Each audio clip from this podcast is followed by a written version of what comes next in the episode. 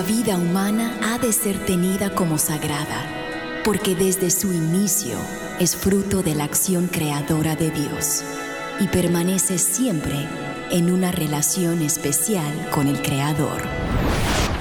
No hay nada que se compare con la defensa de la vida y hoy muchos necesitan de nuestra voz. Aquí comienza Defiende la Vida con Adolfo Castañeda. Hola queridos oyentes, les saludo Adolfo Castañeda, director de educación de la Organización Provida Vida Humana Internacional, para dar la bienvenida a su programa Defiende la Vida.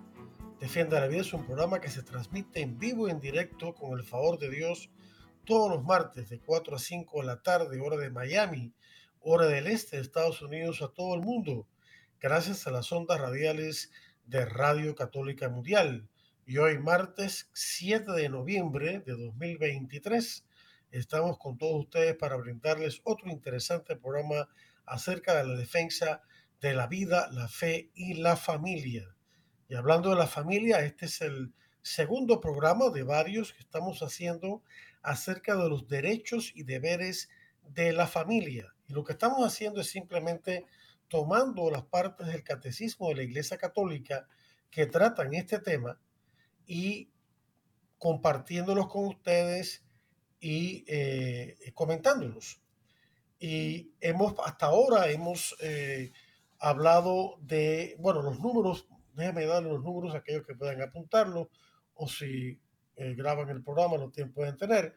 Los números del catecismo que estamos utilizando para esto son del 1652 al 1657. 1652 a 1657 y luego de 2197, 2197 al 2233, 2197 al 2233. Y hasta ahora hemos, después de un preámbulo, hemos hablado del don de Dios, de la fecundidad, hemos hablado de la familia como iglesia doméstica, eh, tema que continuaremos abordando. Hemos hablado de la familia según el cuarto mandamiento que nos pide honrar padre y madre. Eh, hemos hablado de la familia en el plan de Dios. Y ahora vamos a comenzar a hablar de la familia cristiana, que es a partir del número 2204. 2204. Y dice así, la familia cristiana constituye una actuación y una revelación específicas de la comunión eclesial, es decir, de la iglesia. Fíjense lo que está diciendo, que la familia es una revelación y una actuación concreta de la iglesia. Por eso puede y debe decirse o llamarse iglesia doméstica. Hablamos de eso la semana pasada. Es una comunidad de fe, de esperanza y de caridad, es decir, de amor, posee en la iglesia una importancia muy particular, como aparece en el Nuevo Testamento. Y aquí el catecismo se refiere a algunas citas bíblicas que yo quiero compartir con ustedes. La primera solamente una parte porque es larga. La primera cita eh, que el catecismo eh, alude es Efesios 5, del versículo 21 termina ese capítulo hasta el capítulo 6, versículo 4. Yo solamente quiero compartir con ustedes Efesios 6 del 1 al 4, o sea, los últimos cuatro versículos de ese pasaje que dice así, hijos, es San Pablo hablando, ¿no? A la, a la iglesia de Éfeso, ¿no? Hijos, obedezcan a sus padres en el Señor, porque esto es justo honra a tu padre y a tu madre, tal es el primer mandamiento que lleva consigo una promesa, para que la promesa es, y está en el Antiguo Testamento, para que seas feliz y se prolongue tu vida sobre la tierra. Padres, no exasperen a sus hijos. Esto es importante, sino fórmenlos más bien mediante la instrucción y la exhortación según el Señor. Quiero hacer dos comentarios sobre este número del Catecismo 2204 que hace esta cita de Efesios que yo he acortado, Efesios 6 del 1 al 4, eh, repite el cuarto mandamiento y dice que es el primer mandamiento de los diez que contiene una promesa, que es que aquellos que honren a sus padres van a ser felices y van a prolongar su vida sobre la tierra. Eh, esto es importante. Fíjense la importancia que le da eh, Dios en sus diez mandamientos a honrar padre y madre, que como ya hemos explicado, ese mandamiento engloba todo lo que tiene que ver con la familia. Y fíjense que como Dios coloca este cuarto mandamiento después de los tres primeros, que como ustedes saben, los tres primeros mandamientos tienen que ver con los deberes con Dios. Amar a Dios sobre todas las cosas, no tomar en vano, sino honrar el nombre del Señor. Y tercero, observar el día del Señor, o sea, ir a misa los domingos y los días de precepto. Eh, y ya el cuarto, del cuarto al diez, es el amor al prójimo. Los primeros tres es el amor a Dios, los últimos siete es el amor al prójimo. El primero que lo encabeza inmediatamente después de los tres mandamientos que se refieren a Dios es la cuestión de los padres, porque después de Dios los padres son los que nos dan la vida. Es más, los padres cooperan con Dios para darnos la vida. Por supuesto, Dios es el creador principal de nuestra vida y Él es el que infunde directamente en el momento de la concepción el alma, el alma espiritual e inmortal en nuestro cuerpo pequeñito en ese momento mismo de la concepción. En la parte física, los padres cooperan con la gestación de todos nosotros, ¿no? Y fíjense que dice, no exasperen a sus hijos. Después de hablar que los hijos deben amar y honrar a los padres, dice que los padres no deben exasperar a los hijos. Yo quiero detenerme aquí un poquito, ¿no? Porque a veces ocurre, queridos padres, no sé, no se ofendan, pero ocurre que a veces nosotros nos portamos un poco como perfeccionistas con nuestros hijos y nos exasperamos y los exasperamos a ellos por cosas que sí tienen su importancia, pero que tampoco eh, es para tanto, ¿no? A veces los padres quieren que los hijos sean los primeros en todo, hasta a veces hasta en los deportes, y los presionan y los hijos se sienten presionados y entonces se ponen muy nerviosos. Y eso no es bueno. O los presionan mucho para que tengan eh, el cuarto en orden. Sí, es, es bueno que los, los, hijos, ya cuando son mayorcitos, se ocupen de ordenar su cuarto, pero tampoco tiene que ser una cosa tan perfecta, ¿no? Si hay por aquí un poquito de, bueno, un poquito de reguero, pues se, ayuda, el padre o la madre ayudan al hijo, mira, vamos a arreglarlo un poquito mejor, tender la quema un poquito mejor, no ponerse a, echarle regaños fuertes y gritos, menos aún gritar, eso, eso nunca, por esas cosas. Lo mismo a la hora de la mesa, y, yo espero que, que por lo menos uno o dos veces por semana coman juntos.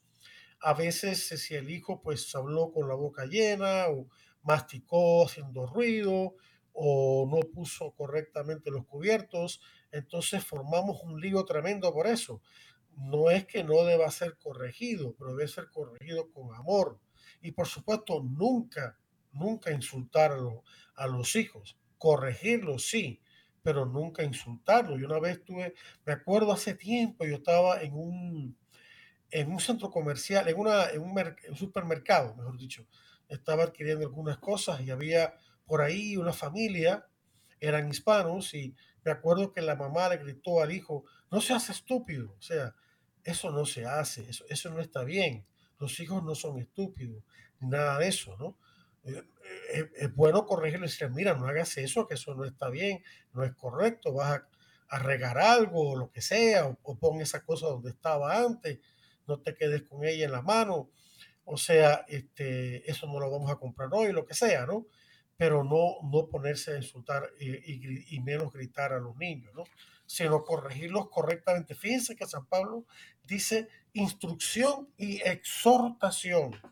La instrucción, por supuesto, es formar a los hijos en los valores, los valores del Evangelio, en amar a Dios por encima de todo, ¿verdad? En respetar, en todas esas cosas. Y habla también de exhortarlos. Exhortar significa cuando uno está animando a la gente. Por ejemplo, cuando el sacerdote en la homilía está animando a la gente a hacer el bien, ¿no? No se trata de, un regaño, se trata más bien de darle impulso, de fomentar, eh, de incentivar a, la persona a hacer el bien. Mira qué bonito, hijo mío, cómo ese, ese muchacho joven ayudó a esa anciana, eh, le abrió la puerta, le, le ayudó a sentarse, en el caso de la iglesia, a otro lugar. Mira, tú cuando seas más grandecito, haz lo mismo, ¿no? Eh, eh, es como animarlos a hacer el bien y a evitar el mal. después el catecismo en este mismo número alude o se refiere a Colosenses 3 del 18 al 21, donde San Pablo dice, esposos, perdón, esposas estén sujetas a sus esposos como conviene en el Señor. Ya esto lo hemos explicado antes cuando hablamos de Efesios 5 del 21 al 33 que habla del matrimonio. Esposos amen a sus esposas y no sean ásperos con ellas. Fíjense, esto es muy importante.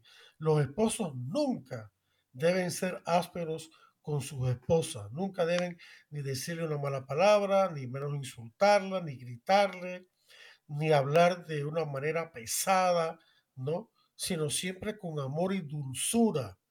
A la mujer siempre hay que tratarla así. Y si hay que corregirla, si hay algo que ha hecho mal, pues se le dé con todo respeto, ¿no? Porque ya es una persona mayor, no es un niño. ¿no? Bueno, a los niños también hay que, hay que tratarlos con respeto, ¿no? Pero ustedes me entienden, o sea, respetar que es una persona adulta y si hay que hacer una corrección, pues hacerla con mucho amor. Y lo mismo las mujeres con los esposos, que a veces se ponen como perfeccionistas, ¿no? Sobre todo con las cosas de la casa, que todo tiene que estar perfecto. No, todo no tiene por qué estar perfecto, ¿no? Puede ser que un día no se pudo, eh, surgieron una serie de, imprevistos y no se pudo limpiar el piso todo lo que se quisiera, no se pudieron sacudir los muebles todo lo que se quisiera, no se pudo, pues, pues no se pudo y ya está, y, se deja para otro día. No, no, no nos ponemos intransigentes, ¿no? O sea, eh, yo conocí una vez un, un, matrimonio, ya, ya tenían años casados y, y el esposo se quejaba decía, yo voy a tener dos casas, una para vivir y la otra para exhibir, porque la esposa quería que todo estuviera tan, tan limpio, que era una cosa ya eh, este, exagerada, ¿no? Eh, no permitía absolutamente ninguna manchita en ningún lado. Es bueno que la casa esté limpia y bonita y todo eso, pero tampoco convertirlo en un Dios es más importante el compartir con paz la comida, el orar juntos, el, platicar, el hablar, que el que la casa esté perfecta, perfectamente limpia. Fíjense lo que Jesús le dijo a Marta cuando la fue a visitar y María estaba, la hermana de Marta, escuchando a Jesús y Marta estaba muy afanada eh, con la casa y Jesús le dijo, Marta, Marta, estás, este, estás como agobiada, estoy parafraseando, por supuesto, estás agobiada con muchas cosas y solamente una cosa es la importante. O sea, con esta vienen estas fiestas de, de Thanksgiving y luego Navidad, a veces como, y eso, y aquí están los hombres y las mujeres igual, por igual, nos afanamos tanto en que todo salga perfecto, sobre todo si tenemos invitados, ¿no? a comer la fiesta de San. Sí, es bueno que la casa esté bonita, es bueno que la comida esté bellamente presentada, pero tampoco tomarlo como una cosa como si fuera lo más importante del mundo. Eso no es lo más importante del mundo. Lo más importante es que la familia esté unida, que coman tranquilos y le den gracias a Dios. Eso es lo más importante que si se quedó algo por cocinar, de que si no se pudo adornar toda la casa como se debía, de que si la comida no quedó perfecta, eso no es lo más importante. No nos agobiemos por eso. eh, tomemos, cuando estemos preparando esas cosas, hagámoslo con un espíritu de alegría. Eso es lo que Cristo quiere. Él no quiere que estemos eh, eh, todos llenos de tensión y amargados porque las cosas no salen perfectas. Eso no es lo más importante, como tampoco en la Navidad lo más importante es que el regalo sea perfecto o que los regalos sean un cumpleaños. A veces la gente no puede los invitados no todos pueden regalar algo porque no tienen los medios. O no nos pongamos con esa cosa de listas de, de que hay que regalar esto y regalar lo otro y, a imponernos a nosotros mismos o a los demás el que, bueno, fulano me regaló tanto, yo tengo que regalarle tal cosa. No caigamos en el consumismo, en el sobregastar. Una cosa es el consumismo y otra cosa es el consumo. El consumo es bueno, un país necesita que la gente consuma cosas para que la economía funcione, para que haya empleos, para que los empleados reciban un salario digno, todas esas cosas. Un, sistema de libre mercado, que es el sistema correcto, eh, funciona con el consumo, tiene que haber consumo, se entiende. Pero una cosa es consumo y otra cosa es consumismo. O sea que es casi lo mismo que materialismo. Estamos tan afanados, tan preocupados por eh, caerles bien a la gente, por ostentar quizás, que entonces queremos que la casa sea tirar la casa por la ventana, que, sea una cosa que la gente se quede admirada. Y entonces gastamos en regalos que en realidad la gente no necesita. Eh, cuando en realidad lo que deberíamos hacer es conseguir regalos para los pobres, para los que no tienen, y acostumbrar a los hijos a contentarse con menos, no con tanto, porque a veces gastamos tanto que entonces la economía del hogar sufre y nos endeudamos y viene enero y las tarjetas de crédito están por, el, por los cielos. Entonces eso no es bueno tampoco para la economía. Una nación endeudada, no es, eso no es bueno. O sea que el consumo es bueno, Está muy bien, sí, comprar eso, eso bueno, le empuja la economía, pero ya el consumismo, que es una exageración, que es el dejarse llevar por los ojos y, tener y tener y tener cosas, ¿no? Este, y el carro más caro, y, la, los muebles más caros, y la, y la ropa más cara, y los regalos más caros, eso no es, no es cristiano. Eh, tenemos que vivir una vida de sencillez, es lo que nos manda Dios.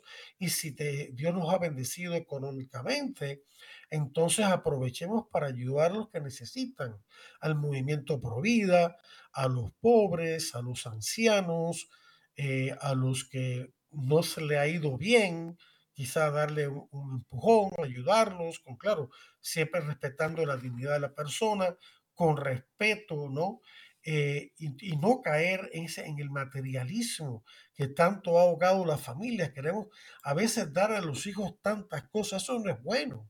Darle todo, todo, todo, eso no es bueno, porque entonces los acostumbra a ellos a que eh, les tiene, que todo el mundo les tiene que dar, ¿no? Y caen en una, eh, una visión de ellos mismos de ser privilegiados y que todo se les debe. Eso no es bueno.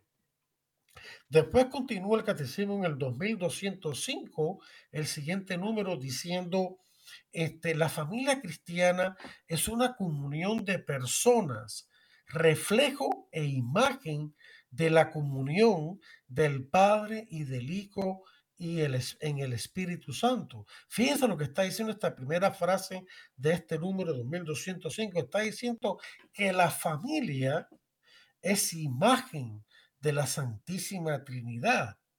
No podemos hacer una, una vinculación exacta de Padre, Padre, eh, Hijo, Madre eh, y Espíritu Santo, pero en conjunto sí podemos decir, la iglesia lo enseña así, de que la familia, por ser una comunidad de personas, una comunión de personas, es lo más importante que la, un, un nexo de personas que se relacionan entre sí profundamente en el amor.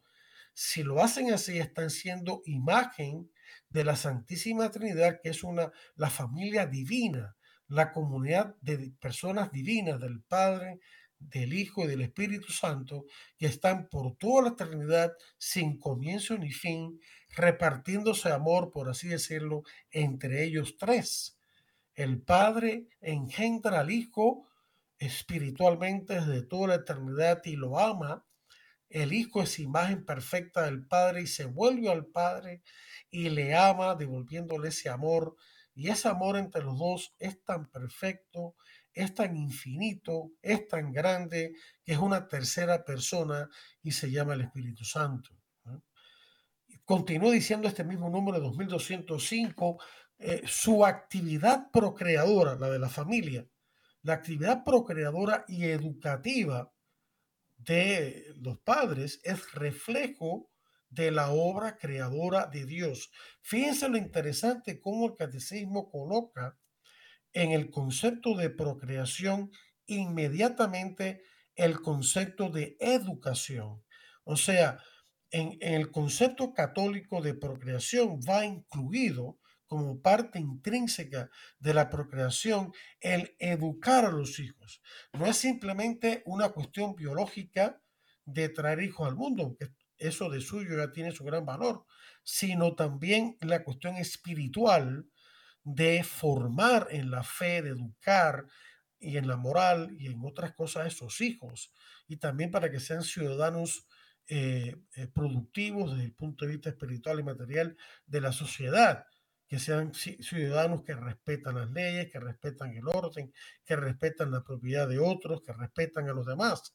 Ahí se aprende la familia. Por eso dice su actividad procreadora y educativa, las dos juntas, la procreación y la educación, es reflejo de la obra creadora de Dios. O sea, no solamente la parte biológica que refleja la, la, la obra creadora de Dios y, el, y la dimensión creadora de Dios, sino también junto con ello la parte educativa que refleja la parte espiritual, porque cuando Dios creó la creación, creó no solamente lo material, creó lo, espiritual, creó el mundo de los ángeles y creó nuestras almas, ¿verdad? Que son espirituales. Y entonces la obra creadora de Dios es una obra espiritual y material al mismo tiempo. Y la obra procreadora de los padres que coopera con la obra de Dios. Es una actividad también material y corporal y espiritual al mismo tiempo. Sigue diciendo este número 2205, la familia es llamada a participar en la oración y el sacrificio de Cristo. Cuando habla del sacrificio de Cristo se está refiriendo principalmente a la Eucaristía, porque la misa y la Eucaristía es, queridos hermanos, la actualización, es decir, el hacer presente aquí ahora el único sacrificio de Cristo que tuvo lugar hace dos mil años en Calvario, en la cruz. Ese sacrificio de Cristo no se repite porque ya es suficiente, completo, perfecto para darnos la salvación. Este una vez por todas. Entonces la misa no es una repetición, del sacrificio de Cristo en la cruz, en el Calvario, hace dos mil años, es una actualización, que significa un hacer presente eh, en el tiempo y en el espacio, ese mismo sacrificio de Cristo de una vez por todas para nosotros aquí y ahora. El cielo se une a la tierra cada vez que hay una Eucaristía.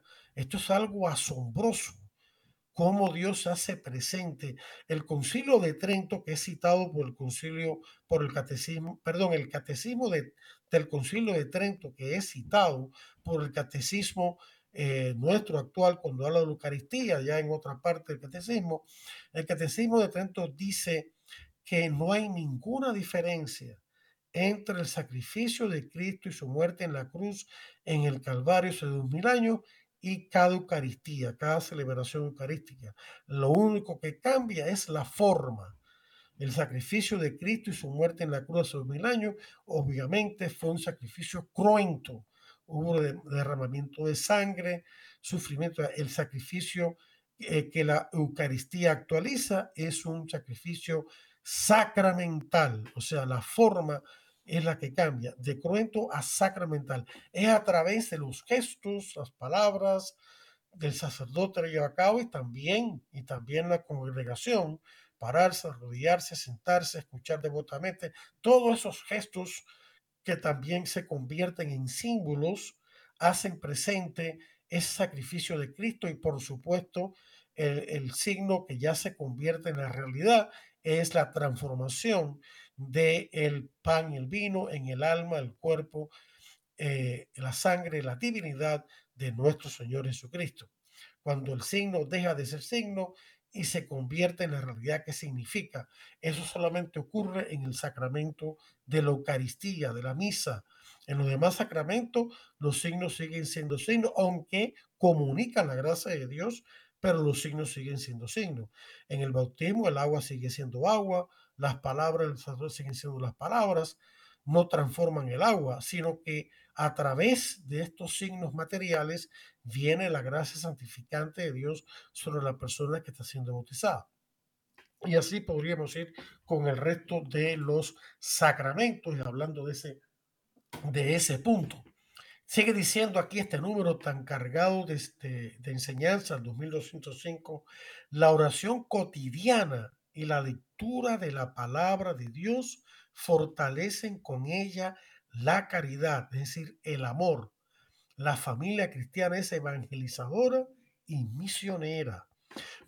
Qué bonito sería, qué importante es de que la familia ore o recen juntos y los padres dirigen la oración, sobre todo el padre de familia, que es el cabeza de familia, tome, eh, tome, eh, asuma esa responsabilidad que tiene y del ejemplo, y la esposa también, y los hijos participen, ya sea el rezar un rosario, ya sea el leer las lecturas del día, que no pudieron a la misa diaria juntos o, todos no pudieron ir, qué bonito sería poder compartir las lecturas del día que se pueden adquirir fácilmente en la internet. Entonces, pedir al Espíritu Santo que nos ilumine, eh, leer las lecturas, repartirnos las lecturas y entonces después eh, los padres tratar de explicárselas a sus hijos. Para eso los padres tienen que formarse.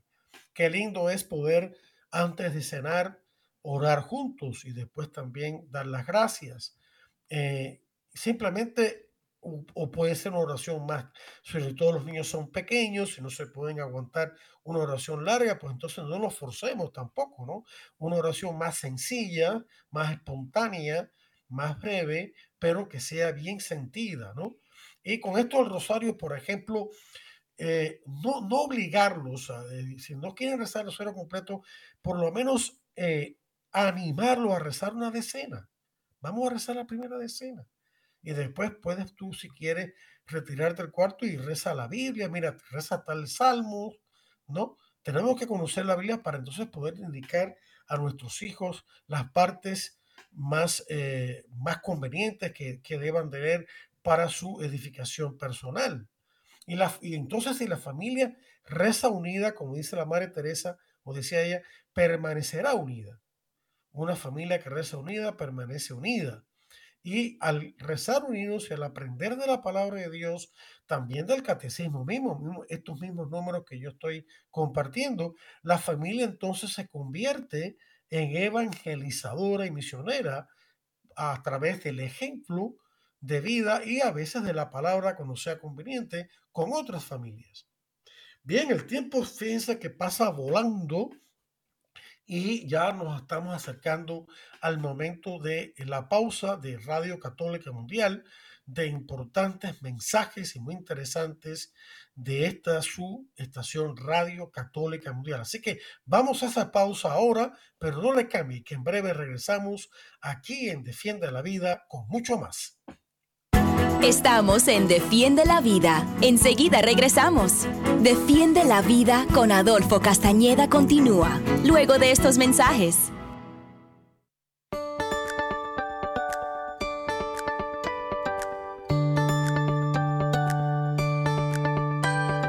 Isaías 65:23 No trabajarán inútilmente ni tendrán hijos para perderlos pues ellos y sus descendientes serán una raza bendita de Dios.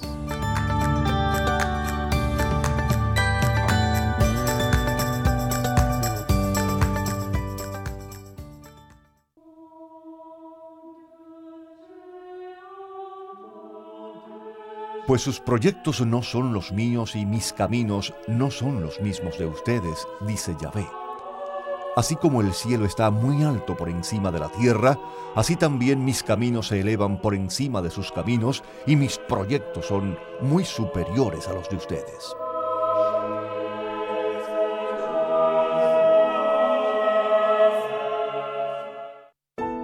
Esforzaos y cobrad ánimo, no temáis, ni tengáis miedo de ellos, porque Yahvé tu Dios es el que va contigo, no te dejará ni te desamparará. Deuteronomio 31:6.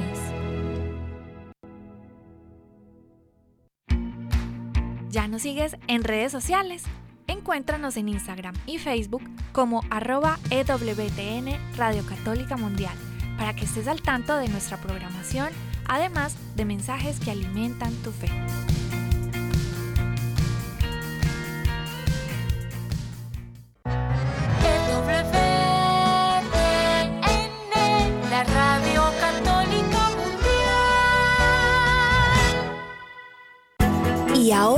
Continúa Defiende la Vida con Adolfo Castañeda.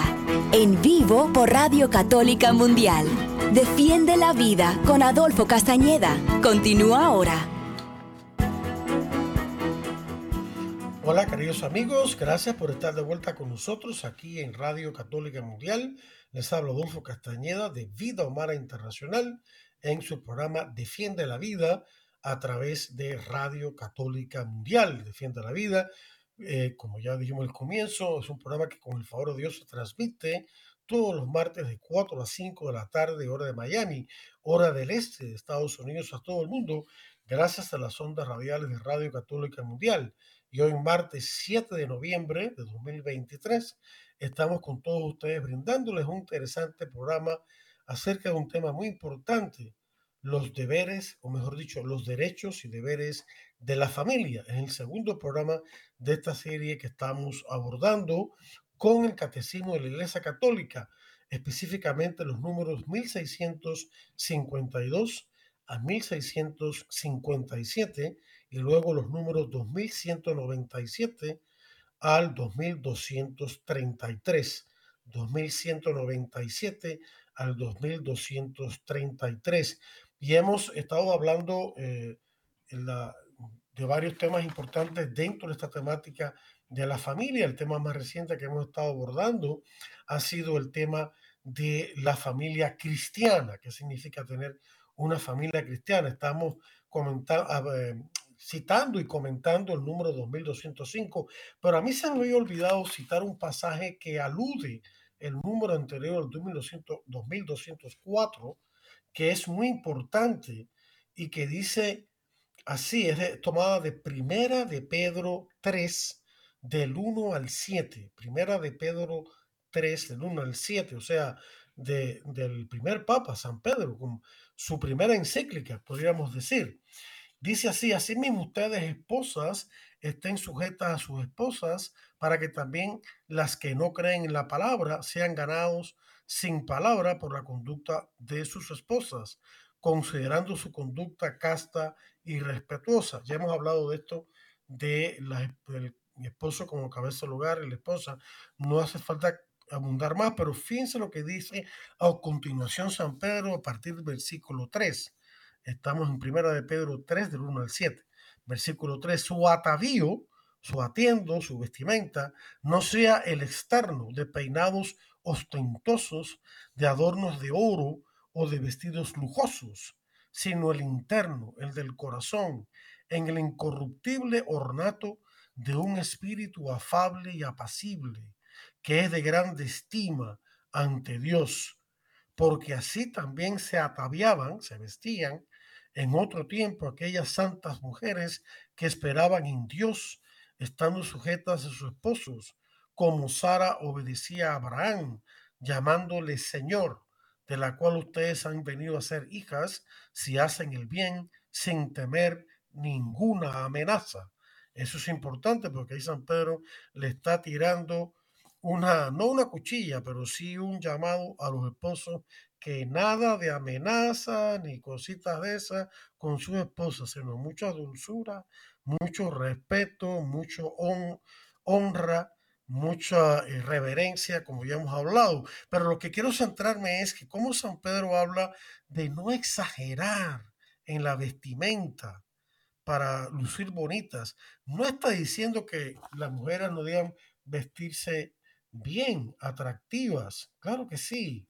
Eso no está mal, no solamente no está mal, está bien que las mujeres se vistan atractivas, decentemente, que algo con un vestido, un peinado que resalte su femineidad y que eh, como que aliente, como que invite al respeto. Cuando una mujer se viste de manera verdaderamente femenina, y yo no soy experto en eso, pero, pero lo intuyo, esa mujer al vestirse de esa manera, eh, em, como que en ella se, se, esparce su feminidad, la difunde. Ah, su persona transmite ese sentido verdadero de ser mujer, de poseerse a sí misma, de, que se le debe respeto, eh, que se le debe reverencia, como todo hombre debe tener a toda mujer. Y se ve en gestos tan sencillos y tan bonitos como abrir la puerta o ceder el asiento, en el vehículo, lo que sea, ¿no? Ese tipo de cosas. Eh, o ponerse de pie cuando hay una clase y entra una mujer al, a la estancia, ¿no? Eh, esos gestos, eso no es que eh, pasado de moda, eso no tiene nada que ver con la moda, eso trasciende la moda.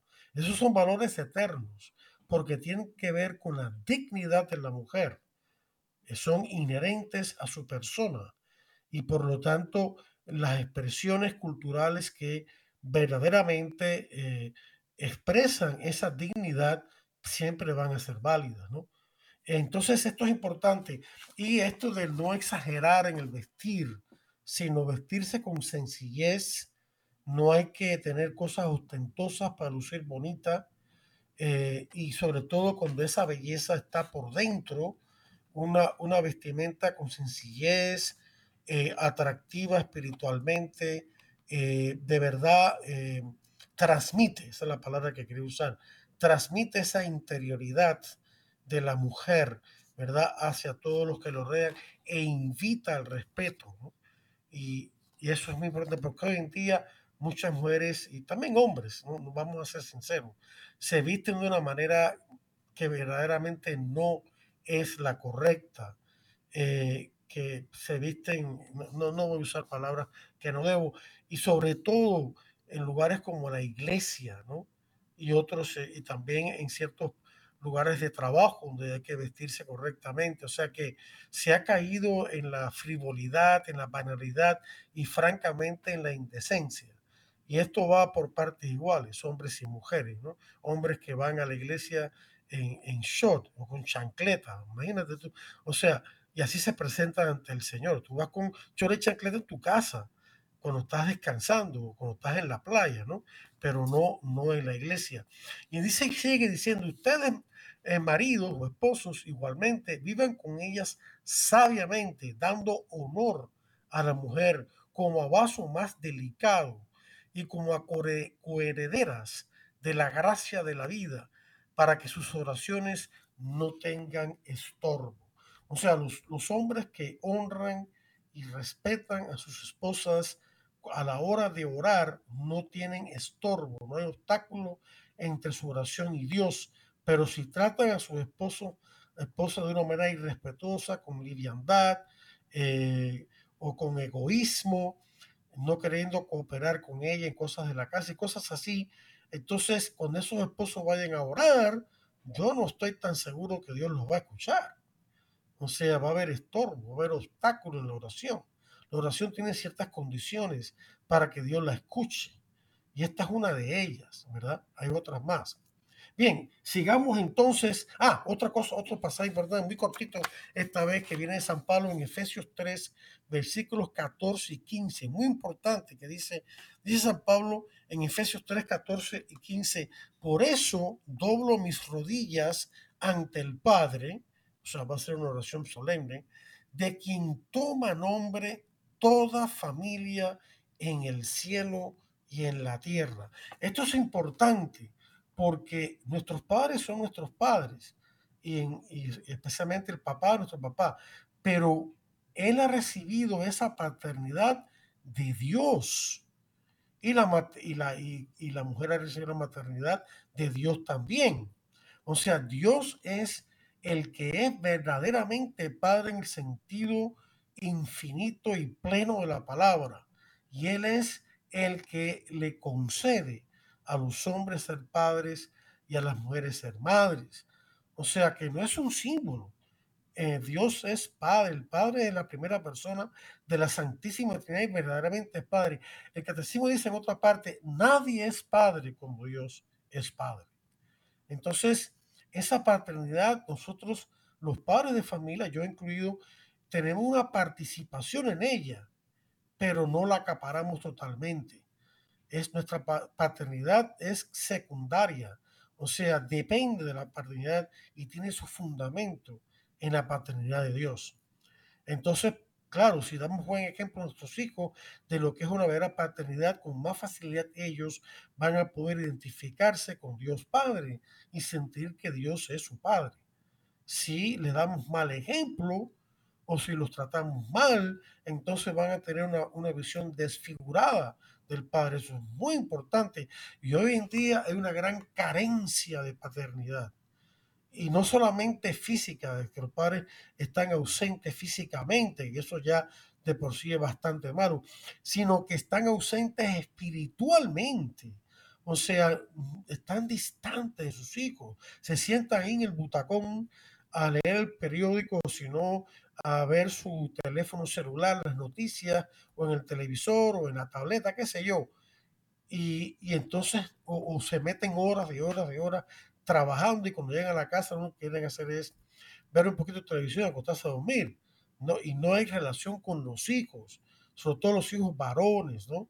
En el caso de los papás masculinos, estoy enfatizando esto en este momento. El padre es muy importante en la familia y debe ejercer una autoridad llena de amor y ser ejemplo en la oración, en, el, en la vida moral, en lo que se ve en la televisión, o en lo que permiten a los hijos ver en la computadora, todo ese tipo de cosas, ¿no?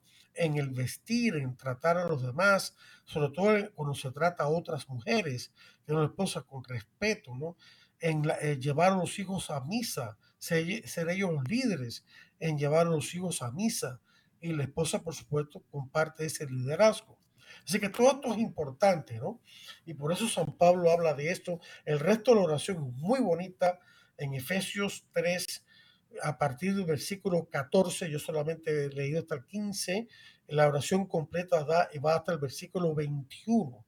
Es, una eh, es un fragmento súper positivo, una oración hermosísima, llena de esperanza y de poder, que yo invito a todos a leer y a meditar. Bien, el número 2206 dice que las relaciones en el seno de la familia eh, entrañan o llevan consigo una afinidad de sentimientos, afectos e intereses que provienen sobre todo del mutuo respeto de las personas. El respeto es la base fundamental de los padres a los hijos y de los hijos a los padres, de los padres entre sí y los esposos entre sí y los hijos entre sí. ¿no? Eso no se puede permitir. Por ejemplo, a veces ocurre que el, si el niño es mayor que la niña, la coge con la niña, entonces la, se burla de ella, le hace bromas pesadas y cosas así. Y entonces eso no, eso es muy feo. Eso, ahí tienen que intervenir los padres y reprender al niño de una manera correcta, claro, y eh, en voz baja, no a grito ni nada de eso. Eh, es curioso, cuando se habla en voz baja, seriamente a un niño se tiene más autoridad. El niño lo coge más con más eh, respeto, que si uno se pone a pegar gritos y dar golpes, esa cosa, eso lo que hace es quitar respeto, ¿no? Pues este está, este está este, mal de los nervios, qué sé yo qué, ¿no? Entonces, eso es importante, que, que los varoncitos respeten a sus hermanitas y al revés también. Eh, esto se funda en el respeto mutuo de las personas y la familia. La familia es una comunidad privilegiada llamada a realizar un propósito común de los esposos y una cooperación diligente de los padres en la educación de los hijos. Otra frase cargada de enseñanza, comunidad privilegiada. ¿Por qué le dice así el catecismo a la familia? Porque la familia viene directamente de Dios. La familia es una, una comunidad natural, es decir, está enraizada en la naturaleza humana. Cuando Dios creó la naturaleza humana, no solamente creó la naturaleza humana, hombre y mujer, creó el matrimonio y creó la familia. Es decir, puso los cimientos, puso los dinamismos en el hombre y en la mujer, la atracción mutua que los lleva a compenetrarse, a, casarse, a tener hijos, y entonces los hizo los primeros principales de los hijos, de los hijos respetuosos de sus padres, y entonces creó Dios esta realidad tan importante que ocupa un lugar tan privilegiado tanto en la iglesia como en la sociedad, que es la familia. Otras sociedades eh, que existen en la sociedad, valga la redundancia, eh, son importantes, pero no tienen el privilegio, no tienen el lugar, no tienen eh, el haber sido creadas directamente por Dios. Vienen de Dios, pero no de forma tan directa como es la comunidad familiar. Por ejemplo, estoy pensando en las empresas, ¿no? En, los negocios, estoy en el mundo del trabajo, estoy pensando en las escuelas, las universidades, en el mismo mundo político, el Estado y demás, que es importante y que Dios quiere que exista, ¿no?